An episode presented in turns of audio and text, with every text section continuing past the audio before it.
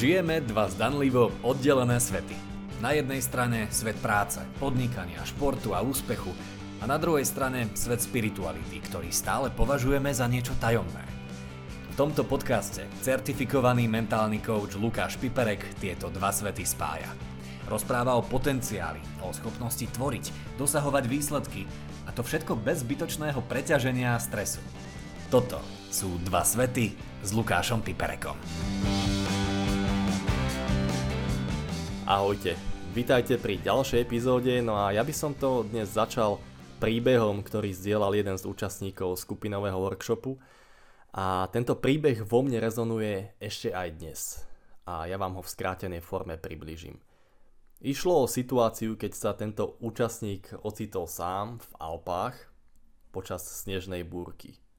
Neviem, či ste niekedy v takej situácii boli, ja teda nie, ale podľa toho, čo vravel, tak vtedy nie len, že neviete, kde ste, ale častokrát ani neviete, či ešte vôbec stojíte na zemi.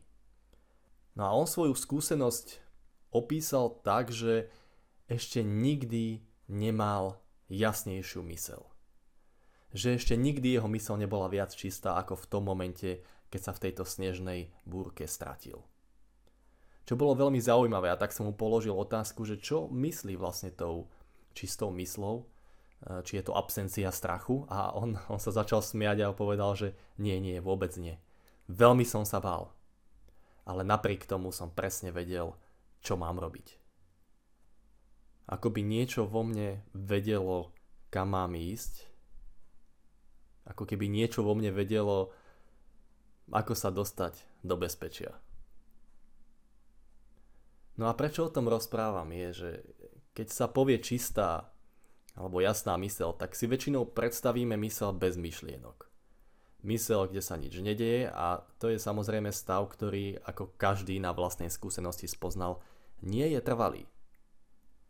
Preto aj keď sa o tom možno rôznymi meditáciami alebo inými technikami pokúsime, tak zistíme, že to nie je udržateľné.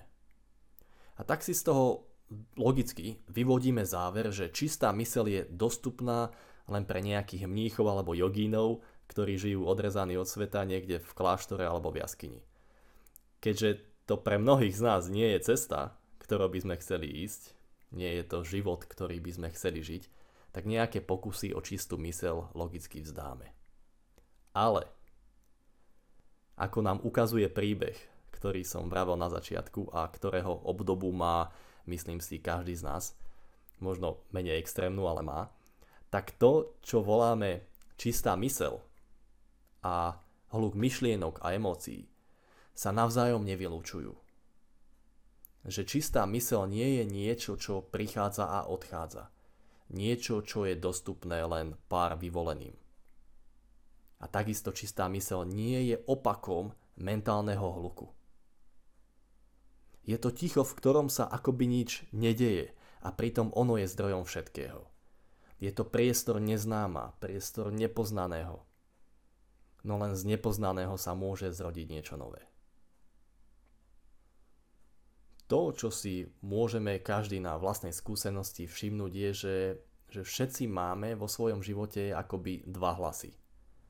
Tým prvým je mysel, ktorá je väčšinou ukričaná a pripomína starú obohratú platňu, hrajúcu stále tie isté príbehy dookola. Jednoducho neprináša nič nové. Lenže ak potrebujeme reagovať na situácie, ktoré sú za každým nové a neopakovateľné, a či už je to v živote, v podnikaní, v práci alebo v športe, tak potrebujeme nové, čerstvé myšlienky.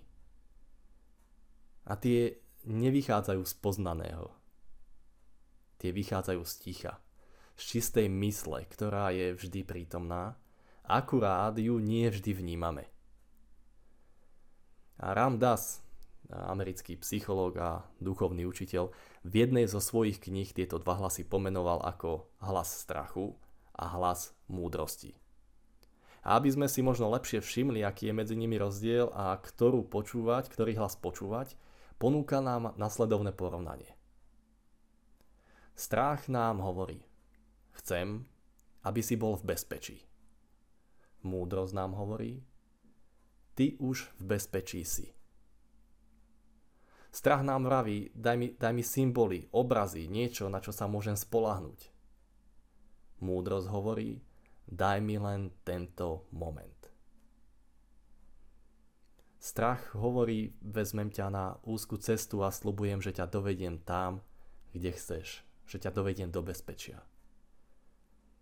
Múdrosť hovorí, rozpaž ruky a leď so mnou. Dobrou správou je, že máme schopnosť vybrať si. Že v každom momente si môžeme zvoliť, ktorý hlas budeme počúvať. Máme schopnosť nepočúvať ukričanú mysel a namiesto toho si všimnúť ten tichý hlas niekde v hĺbke. Vždy. Vždy. Nie len v situácii, keď nám ide o život. Skúste to pozorovať a ja sa na vás teším pri ďalšej epizóde podcastu Dva svety s Lukášom Piperekom. Ahojte.